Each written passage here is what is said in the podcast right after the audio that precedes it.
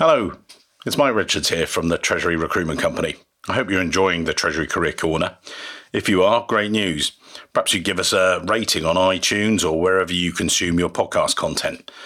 This means that even more Treasury professionals can benefit from finding out or by finding out about how treasurers have achieved their career goals. The link to rate our show we'll list at the bottom of our show notes. And please remember as well, the show itself is as much about you as it is about us. There are specific questions you want us to ask or there's feedback you want to give, please drop me an email. My direct email is mike at treasuryrecruitment.com, inventively enough. But anyway, that's enough from me. Let's get on with the show.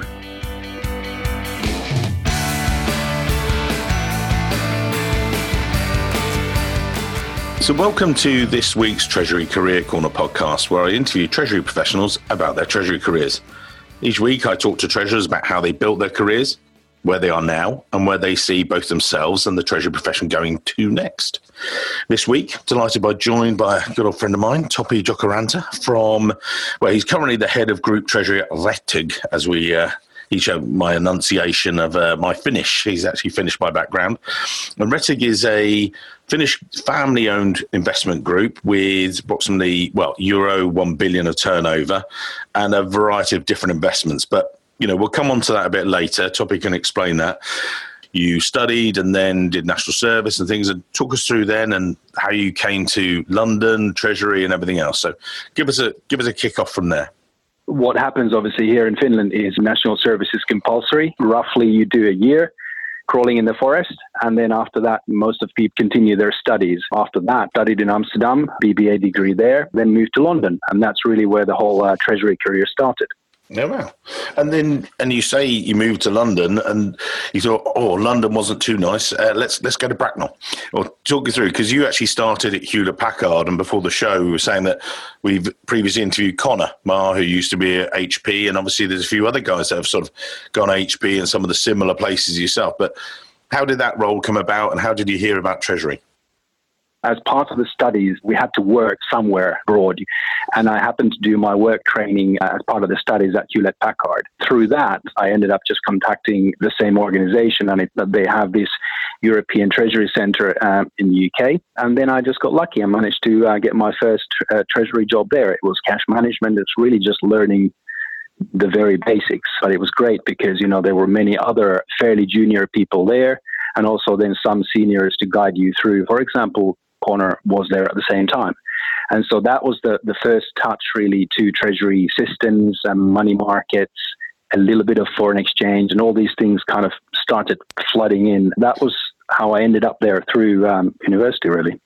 And was Treasury an accidental choice, or had you heard about it before, or did you think, "Oh, that's an area I want to be in"? Because obviously that was that was quite a while ago, so it was still not in its infancy. It'd been around for a while, but you know, we've said a lot of people get into Treasury by accident a lot of the time. Yes, I think it was half accident. I'm, I majored in corporate finance, so I wanted to do something to do with finance. And I very nearly stayed in Amsterdam. I, I wanted to have something to do with, you know, perhaps the stock market, perhaps derivatives. And uh, there, there was a possibility to stay there and, and uh, start learning and, and, work with options. But then I thought, hmm, perhaps um, I would prefer to work for a real company. So I ended up actually then um, in Treasury. So half accident, but then that turned out to be a very good accident, and I really haven't looked back since. And then you joined Ray Christopher at Regus. So talk, talk us through some of the moves then that happened. That was a fairly busy time. We built some uh, cash forecasting systems there. It was expanding very, very fast. They'd just gone public. This was before Regus. I joined. Just explain. This, this Regus. Is, yeah, this is Regus. Correct. Yeah.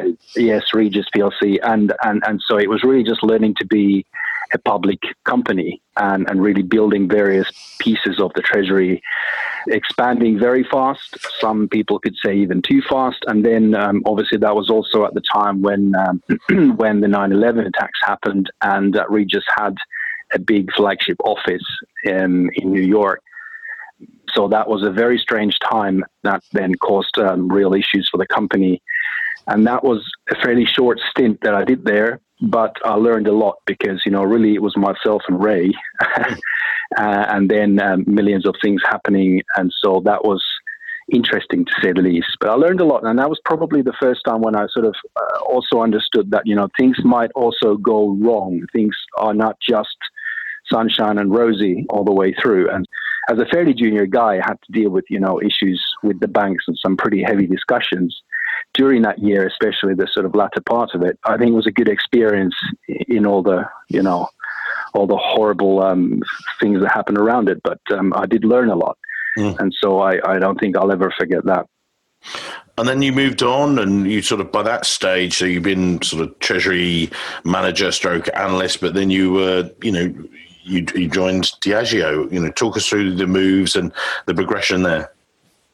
Diageo was then a role when um, when I then wanted to get some more exposure to front office, foreign exchange, and really that's where I learned my foreign exchange first time. It was a pretty big treasury, also a pretty sophisticated treasury.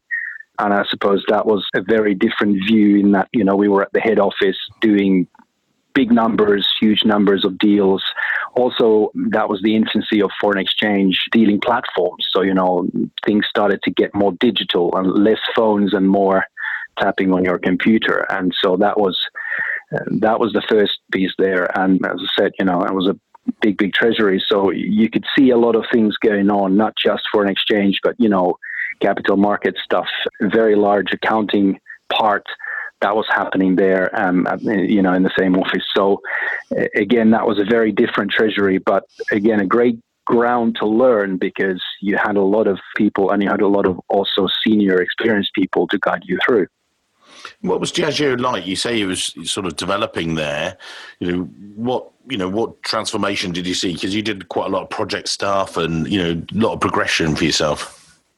I enjoyed it. First of all, you know it was great and it was a great company to work for, and so um, I think it had to, a lot to do with systems, treasury systems, dealing platforms, and all of these things. And that had a particular um, flavor to it. And so I did, I suppose, you know, the first time again, there I had to be part of these teams, you know, that implemented these, you know, various systems. We also had a lot of fairly sophisticated analysis there. We, I remember we had a couple of PhD students there all the time running some pretty amazing models. And, and so it was a very different approach to financial risk and, and, and risk analysis and risk management.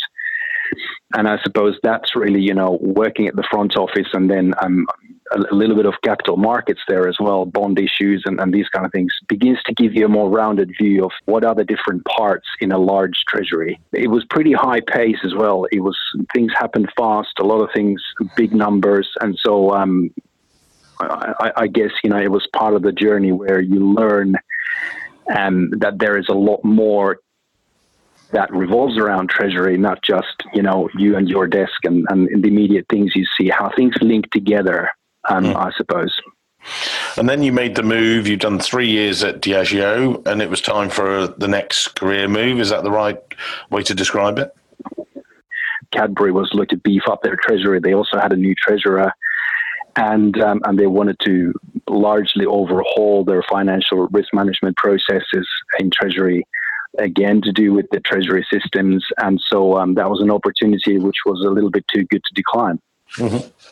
So, talk us through your roles there because you had good progression over what the next five years, sort of thing, with with Cadbury. And obviously, it was changing a lot before it eventually got bought out by Kraft Foods and things. But talk us through when you what was it like when you walked in the door? The first impression was that it was a little bit stuck in its old ways, and the need was there to to overhaul a lot of the processes, and that's really you know that sort of set the pace for the next year and a half or two. New systems, new risk management policies, or, and you know rebuilding the team, and enjoyed a lot. There was a lot happening, a lot of M and A pieces as well. Some bits sold, mainly the drinks business, and then um, other bits bought. And again, getting a different view where you kind of have to dismantle old processes and you know rebuild them again, and and that I enjoyed a lot. I also then moved to Singapore for a couple of years to really look after their Asia Pacific area. And it was a regional setup. So, you know, I suppose the head office was obviously in London, but the regions were not necessarily that close to the head office. And so um, one of the reasons why I moved to Singapore then was to kind of, you know, pull some of the cash management things together, risk management, hedging processes, and um, if not establish those. There was a guy there before me who moved to Japan, and so the opening was there. So I kind of just continued what this what what this particular person had started setting up, and it was really just getting the visibility from the region to to head office. But it was risk management, it was repatriation, taking you know participating into these kind of projects uh, did, it did involve quite a lot of traveling just to make sure that you know you understand what was happening in, in all those countries. Yeah. Good fun, but there was a lot of traveling because really it was anything from Japan to China, India, and then all the way to Australia and New Zealand. So there was a there was quite an area. We spoke to Chris Emsley from General Mills, and he's you know down in actually Singapore. He's the Asia Pacific treasurer there, and he, he again talked through the sort of journey that they've been through and establishing new things and things what was it? You know, you say you took over from someone, you came in, you walked into this sort of Singapore office, but it sounds like they, they were doing stuff their own way. Or how did you land there as this European guy that's just sort of, you know, with, and then work with the guys? Or what was your ethos around? How did you make it work? The regional office was set up some years ago before that, um, but it was mainly really set up by guys from Australia because Australia was the biggest manufacturing base for the drinks and the confectionery at the time what really was needed is just going through all the countries, just understanding what's happening in there and how to build up a process, almost like a, a, consultant approach to understand what's going on, what needs revision, and then implementing the revisions. Of course, you know, then just reporting back to the head office involved a lot of setting up risk management reporting and other things which could flow back and forth um, between London and the, and the region there but you have to mix the culture into it. Obviously, when you go to the region, and they focus a lot more on the operations, they're not really too necessarily too fussed about what's going on at the head office. It's too far away. Uh, for a company of that size, it definitely is too far away. And, and so my role was really just to make sure that the, the treasury setup there develops and is much more under control when it comes to cash risk forecasting and also various things that you know had to happen. There was a lot happening in India.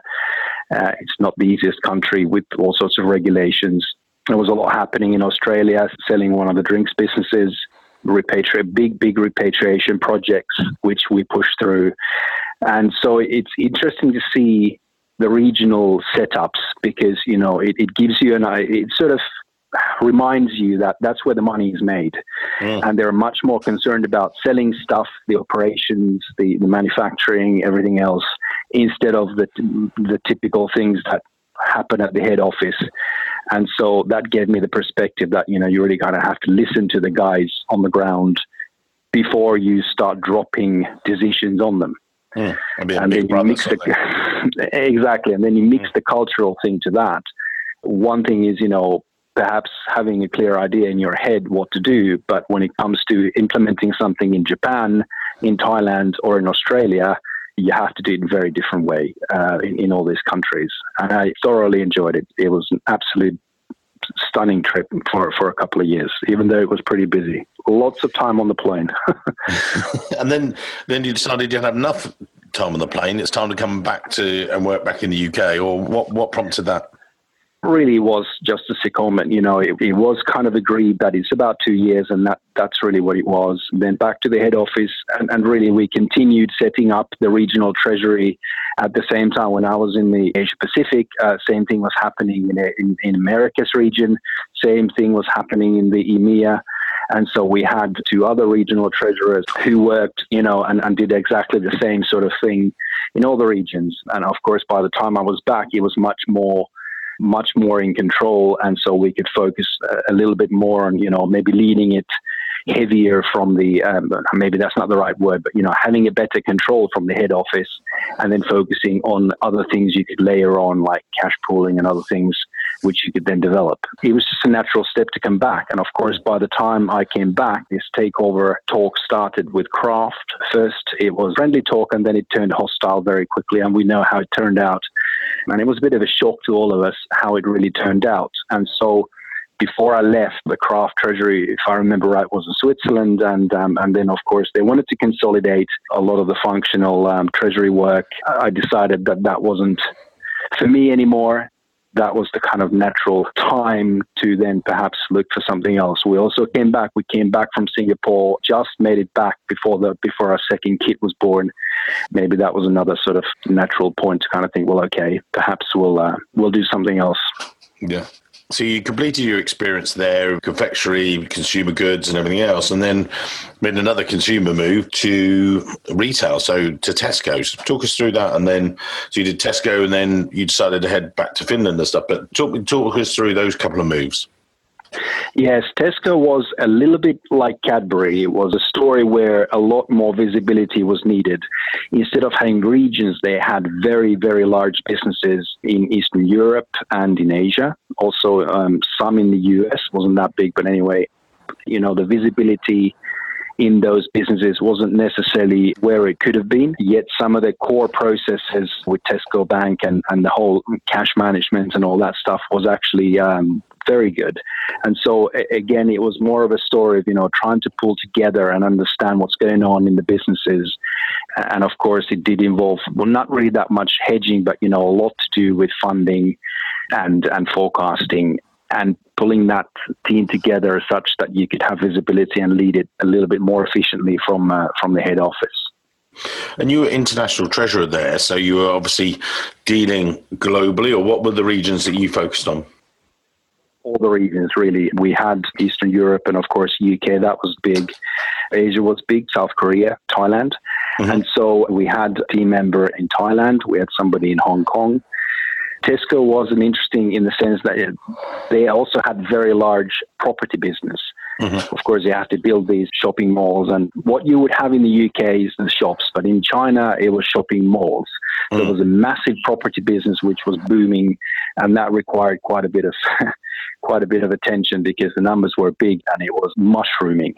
So that was part. Eastern Europe was much more established, but regulations in various countries uh, make it a bit difficult. If you compare Hungary to UK or Poland to UK, then you kind of really have to understand what's going on in the ground. The businesses were really big. So you had to really have a pretty grasp of what's going on there. Mm. So that was again a sort of a, I wouldn't call it a project, but it was similar kind of tasks to understand what's going on there and pull it together for the head office to manage better. And then you decided to head back to Finland. What happened? Well, family happened really. By this time, two small kids. Uh, my wife had graduated. Uh, she she went back to uni when we were in London, and really she wanted to really think about moving back. Working in London would have required a much bigger house, au pairs, and all sorts of other things. And so um, at the end of the day, I think it was a mutual decision to then perhaps come back here.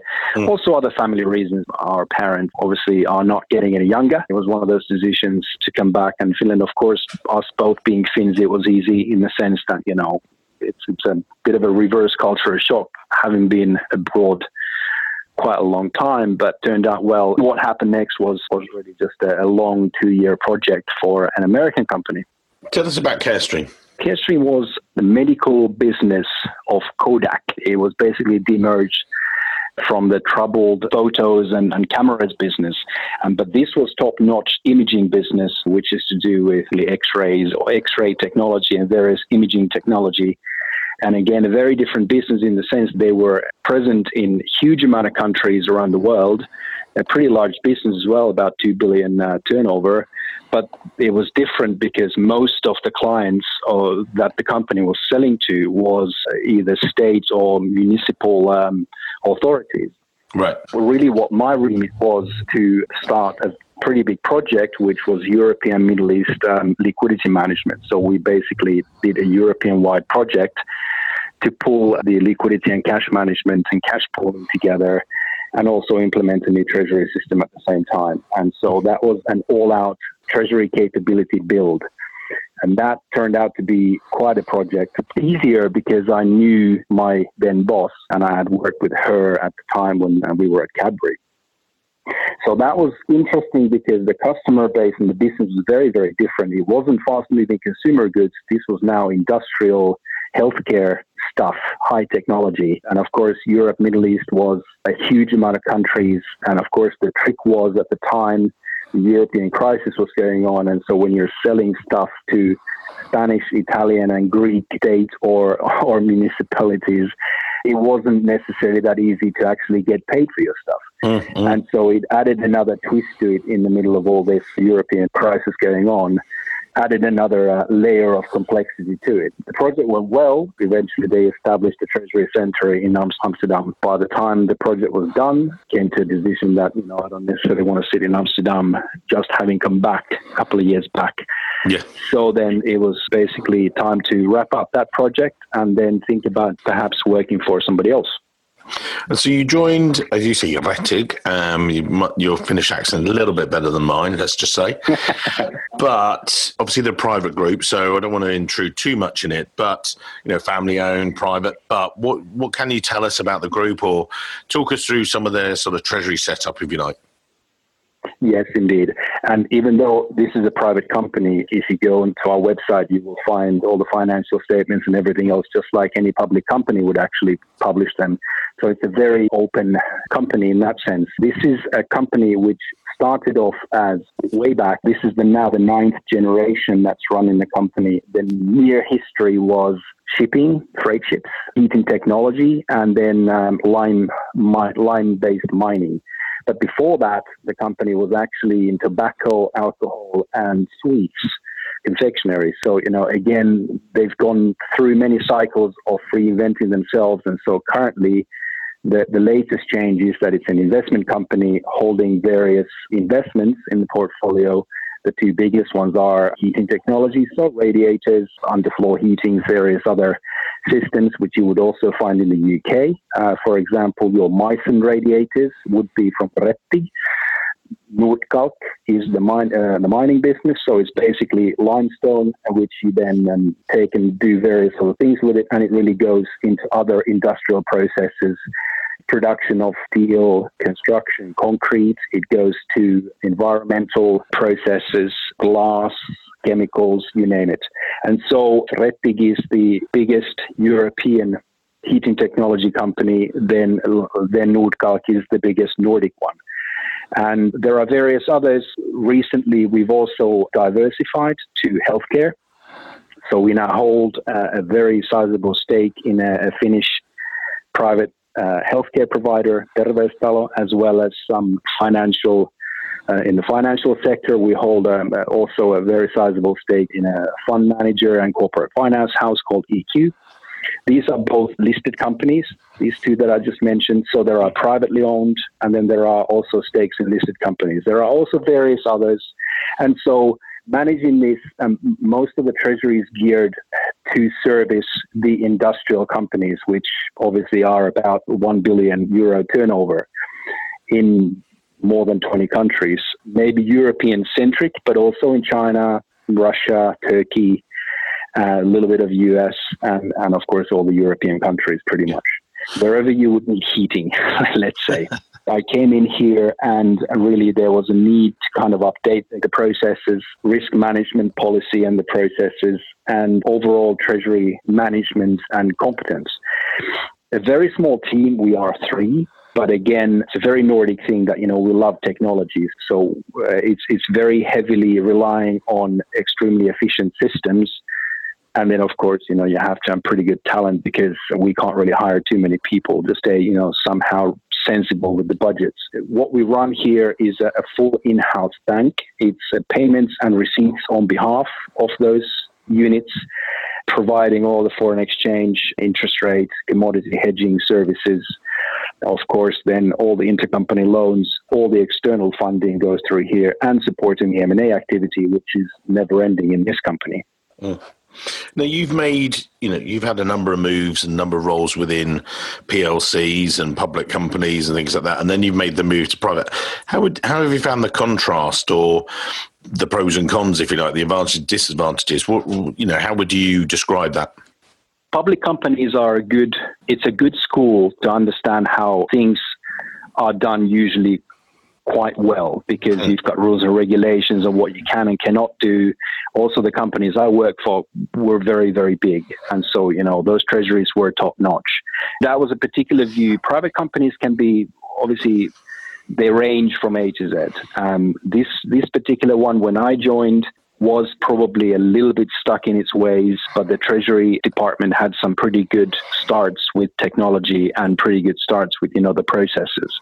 Size wise, this is a big company in the Nordics, but this is not a particularly big company if, if you put it to European or global context. Mm, mm. But here we are a pretty sizable, and I think things can move very, very fast or they can move very, very slowly. it depends really very much what the owners uh, want and what kind of an agenda the owners want to implement. Um, what happened here was, you know, again, we had the generational uh, change. Our new CEO came in uh, three years ago. He was, if I remember right, 36 years old at the time. He was part of the owning family. And then things obviously started to change pretty fast. Completely new gear, and, and then things started happening very fast. And then the pace has continued over the past three years, anything to do with funding and these new investments. And so I suppose I enjoy the private side because, you know, again, you're very close, at least we are here, very close to the actual owners. We are in the same building, we see them every day, and they're very often in the same meetings. You get to see how they think because, you know, this is their own money, this is not uh, shareholders' money in the stock market. Mm. So you you tend to see that they can take very very long horizon in some decisions. They they can they can behave uh, sometimes in a different way compared to a listed company. In our case, it's a strength because we can get into investment cases. We don't have a set exit date. We don't have to behave like a PE fund. And so it gives us a, a different kind of an approach to investing uh, into, into new things and looking at our portfolio companies. Mm. But then the downside, of course, is, you know, you can't afford to stay and, and, you know, expect that, you know, now that we're in here, you know, fine, let's just run these businesses. So the same rules apply. You have to reinvent yourself every couple of years in order to stay competitive. And in that sense, doesn't really change. Mm. It's not any different to a PLC. And just you talked there and touched on, you know, that they have this ethos around technology and things. Where do you see technology and where do you see the future of Treasury? I recently spoke to Ronan from Honeywell and he was talking about AI automation and lots of different things like that. Is that something coming on for you guys, or are you going a different direction, or what, what's technology doing for you? When I refer to technology, it's really using the available treasury systems in the in-house bank engine. We use a Finnish provider, uh, electronic invoicing when it comes to that side of things. And so artificial intelligence and robotics and all that, not necessarily, that takes a bit of time. It can also take a, a, a big investment in the sense that at least you need some people to learn how to do that and then teach the others. What we focused on is really taking the products in the market um, without customizing anything. I mean, customizations are kind of software houses don't really want to do that, and mm. we wouldn't really have the budgets to kind of you know take a system and then customize it for our needs. So what we've done is you know make the most of the systems, but then develop the processes and fine tune the processes so we can get by with three people and service the whole group uh, right. with full in-house banks. Just taking the systems and pushing those to the limits. We also take it take an approach that you know things are very modular. It's not just one system that does everything. We pick maybe two, three systems, and then we use the bits from those which are best fit for particular process, and then we make those systems talk to each other. And that I think is the recipe that's been successful for us. So you know, picking three or four core systems uh, using the best bits from them and then just um, having them talk to each other. And then I suppose we've got some, we call it robotics or AI, but really it's some automation which we've done with bits of middleware where we can consolidate and retrieve information and basically turn it into understandable information very fast. So supplementing the systems with some customized things, but they are not I mean, it's mostly Excel based, but you can do a lot in that system if, if you use clever people to help you. Just looking back over your your career and your history, if you like, one of the things I, I noted here was your ethos or attitude to study. You know, we'll come on to the, some of the people that are there with you and, you know, recruitment ideas. But when you're looking or when, when, when you look back over your career, rather, you've got treasury qualification. You've also then most recently studied, you know, relatively recently for an MBA. What, why go to all the effort? What do you think that gives you? And then does that then influence you when you're looking for people and recruiting that you've got those things in your back pocket, as it were? I enjoy studying. It's one of those things that it's it's always one of these things when you go back and uh, you have clever professors who might be going through things that you've studied before. But again, it's a refresher to start with. Second of all, you know, you do always learn something new. So the Treasury, the AMCT, as it was called back then, was an absolutely key thing because it really gives you the theory and the hardcore of you know what this whole thing revolves around. So that's actually something I'm putting my team through as we speak. Not very common in Finland. Not many people have done it or are doing it in Finland, but these two guys are doing it, and and I think they will be very um, very surprised by the time you know they're finished with it. It's a really good degree. MBA was another. Um, it's a completely different thing, you know, where you would have maybe 20, 20 people there from completely different backgrounds, top professors from the best universities. And so it gives you um, theoretical depth, but it also gives you the opportunity to go through problems. You know, if you've got 20 people in the room, you get 20 different approaches. It teaches you that, you know, there are many, many ways of solving the same problem and thinking about various angles. MBA is usually quite a bit of work and it was quite a bit of work, but I enjoyed it because it gave me contacts. You know, I know a lot more people, and I also understand how the business works in this country. This is Rettig is actually the first Finnish company I work for, so it was, mm. it was one of the one of the twists. But MBA gives you a completely different angle. Is it worth it? I think it is. But if you do it, you have to go really all in. It's no point sitting there for you know half of the lectures and then uh, you really kind of have to use the time and max max the time and invest in it, and then it gives you a lovely payback. Yeah, by way of understanding things. And so when I look at people, as I said, we're a pretty small team. We have to have clever people, but it doesn't mean I have to have people who've been doing treasury for 30 years. No, it means I have to have people who can complement each other and also are hungry to learn things and also uh, take ownership. That's one of the big things which needs to happen in a small team is there needs to be rotation, there needs to be ownership. If it doesn't really work, a small team can't function. And how do you assess that? If you're, you know, maybe if you're looking for new people and things, how how can you, how can they prove that they're sitting there in front of you, you're interviewing them, but you know, oh, I took ownership of this. I, well, yeah, prove it to me. Or how, how do you sort of get them to, you know, justify, as it were? That that is a difficult one always. I don't think there's a silver bullet. Um, first of all, you need to have enough candidates. You know, and sourcing is of course one of the things which, where traditionally, you know, you kind of ask for some help from the recruitment agencies, and of course, you know, you get the pretty good pre-screening at that point. We used also some recruitment companies t- for for testing these guys. You know, general test uh, interviews and that sort of gives you a short list. References, I did a lot of calling around their previous managers, previous companies, okay. uh, other colleagues who may have worked with them. And so you kind of have to um, find the pieces of the puzzle.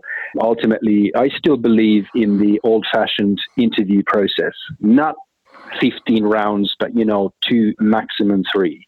Mm. But if you take enough time and you set the environment such that you can have a good discussion, not necessarily just going through the CV and, and sort of a, a, formal engineering approach, but you know, having a discussion, talking about examples, completely random things, you begin to get a pretty good sense of these people and what they're like. Are they sociable? Have they had drive? Do they have drive?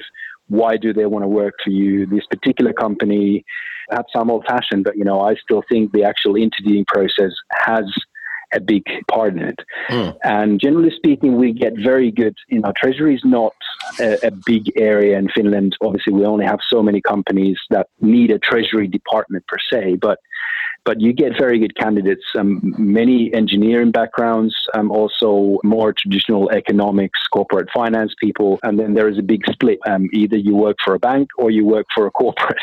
Mm. I suppose it works that way also in London.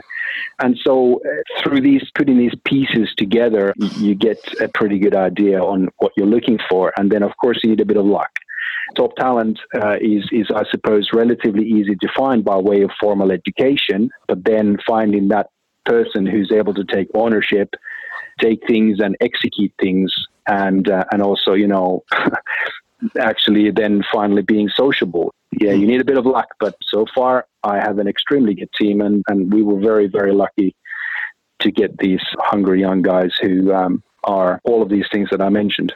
But I think also you've taken, as you describe it there, you've you know built up a picture of them, not just a snapshot at an interview. As you said, you looked at lots of different sources of reference, as it were. So evidence from past employers, past bosses, or people that you, know you you know in common, maybe that then that's helped you build up a, a, better picture of them rather than just, oh, right, great interview today, thanks, yeah, offer them the job. It's much wider than that from the sounds of it and it needs to be because you know treasury is not it's not a huge market here in Finland. It's a very specialist area. People usually who want to work in treasury, unless they're very very junior, they do tend to know the basics, and that helps. And then what you then have to do is pick from the pieces specific expertises. So one in the current team, you know, there's there is more of an accounting strength there, and the other one is more market uh, hedging and, and risk management geared and then if they both have to learn these things and rotate and then perhaps I bring other things to the table which I can then teach them.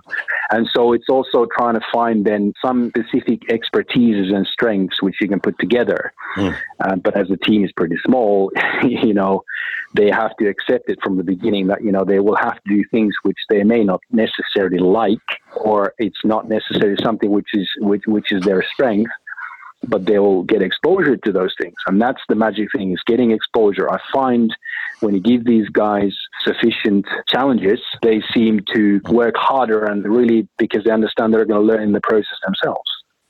Okay, and as we wrap up today's show, I spoke to Toppy before, and we, we got permission again to. We'll put his LinkedIn profile in the show notes, so you can connect there. That's with all our shows someone goes on there, they look at your background, they look at the successful career you've had from Diageo, Cadbury's, Tesco's, Carestream, and now Rettig. You've obviously got great corporate treasury background. Someone looks at it and said, actually, that's what I want. Looking back over it and in summary of you, what would you say, what advice would you offer those looking at it? Well, the first is the study bit. You go through the sufficient training, for example, the uh, corporate treasurer's training. That's always good. But then it's also looking at the various opportunities. Sometimes be a bit adventurous. Somebody offers you things. Maybe you have to relocate. That's not, I mean, it's always a bit of a hassle, but it tends to be easier when you're young. And so you should try and do that, you know, before the whole family thing steps into the picture. And another thing is if you are moving jobs, then the next one should be something which is new. Don't don't move from one job to another where where you know you do the same thing. Always try and find another focus and build a rounded experience in treasury because then if you're able to work in all of those different areas of treasury, then that after a while gives you a much more rounded experience which you can mm. apply instead of becoming a deep specialist in some area, you're able to approach things in a more holistic way. Yeah. And I suppose that's what I tried consciously doing because it went pretty well, but I did enjoy the ride around the world and I would thoroughly recommend it to anybody if there is a chance then take up those various opportunities even though it might look a bit scary or it might not be the thing that you're you've done before but then the whole point is to learn new things Mm. Yeah, it's hard work, but you know, it's very satisfying when you then get the opportunity to do something you haven't done before. So don't be afraid to take the risk and, and, and go and do it. Absolutely, yes. Situations change and, you know, economic cycles change, but I tend to believe that if you do your job well, you'll be well placed. And if you get this rounded experience, you know, you'll do even better. Yeah. Thank you, Toppy. I know that I'm going to be seeing Toppy later this year at the Treasury Leaders Summit, so we're going to be attending that and uh, can't wait to catch up with him for a couple of beers and a thank you for being on the show. All that remains for me to say is thank you very much, sir, and uh, look forward to seeing you soon. Indeed. Thanks very much, Mike.